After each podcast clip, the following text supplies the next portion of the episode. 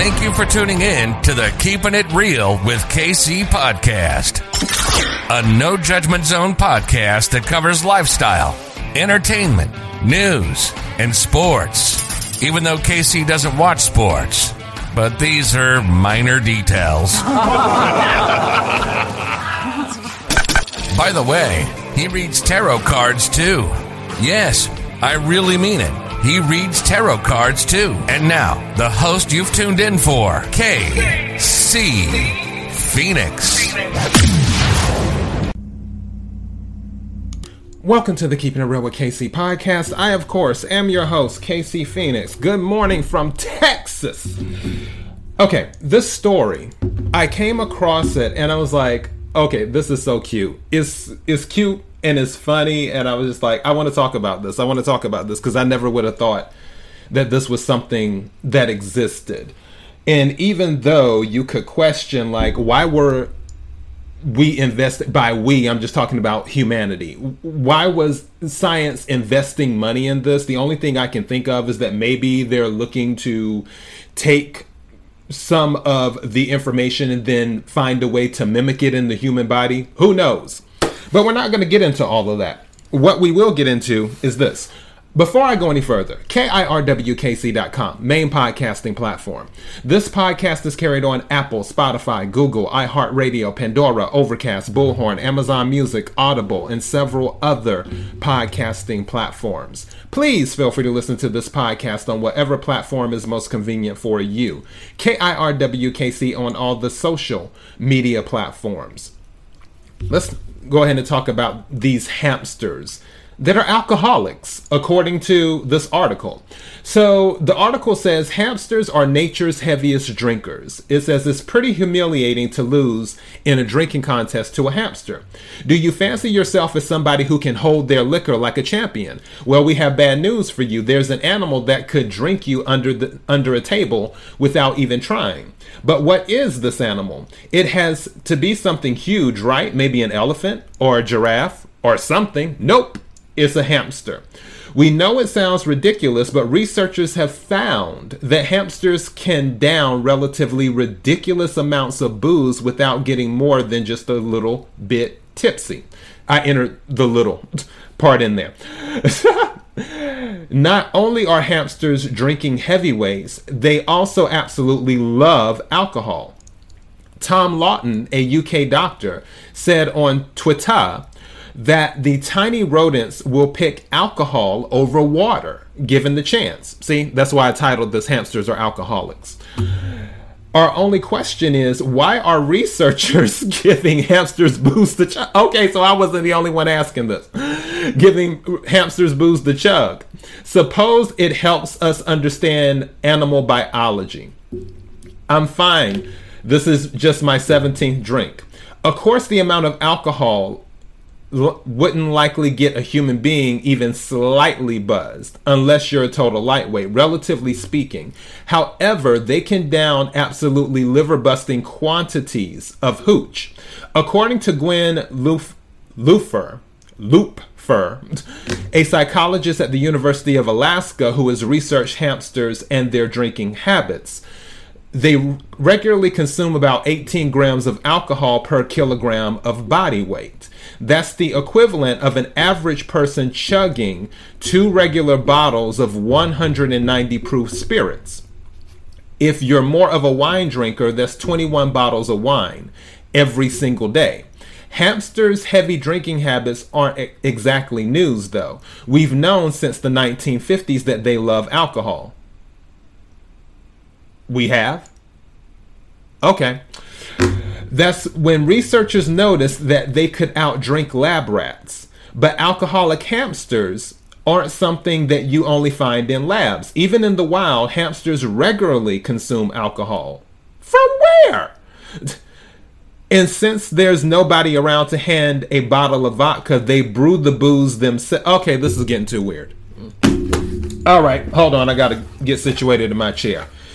For those who can't tell, I have not read this article.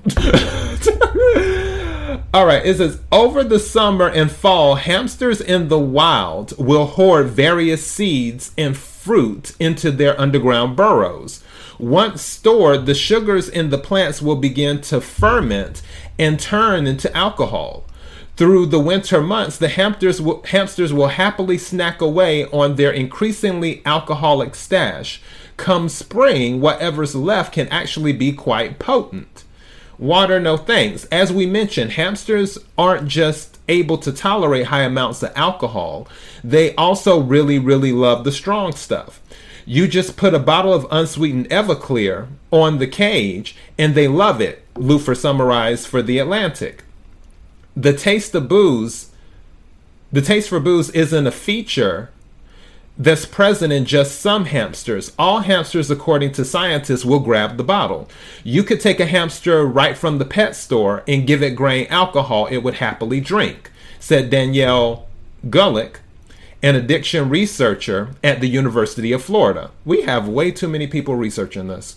In fact, if a hamster can choose between water and booze, it will pick booze. Researchers have tried to give them all kinds of tasty non alcoholic drinks, like tomato juice or sugar water, but they always go for alcohol.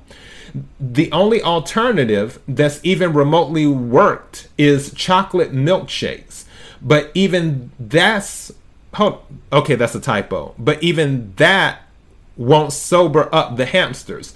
They'll just cut back to the equivalent of 50 pints of beer a day overactive livers. So, what is the hamster's secret? Is there something we can learn from them that can help us drink more when we're going out to have a good time? Unfortunately, no, at least not unless you somehow dramatically alter your basic biology. Honestly, this is where this is going. With we can go talk that's a whole nother subject. I'll save it for another day. Let's just stick with this. The reason for hamsters' incredibly high al- and I, I added the word high, high alcohol tolerance lies in their li- livers. I said lives. Lives li- lies in their livers. Try saying that three times fast. As you undoubtedly know, or should at least, alcohol is processed and disposed of in the liver. Hamsters' livers are absolute beasts in processing alcohol. Additionally, any alcohol they drink moves straight from their stomachs to the liver, explained Lupfer.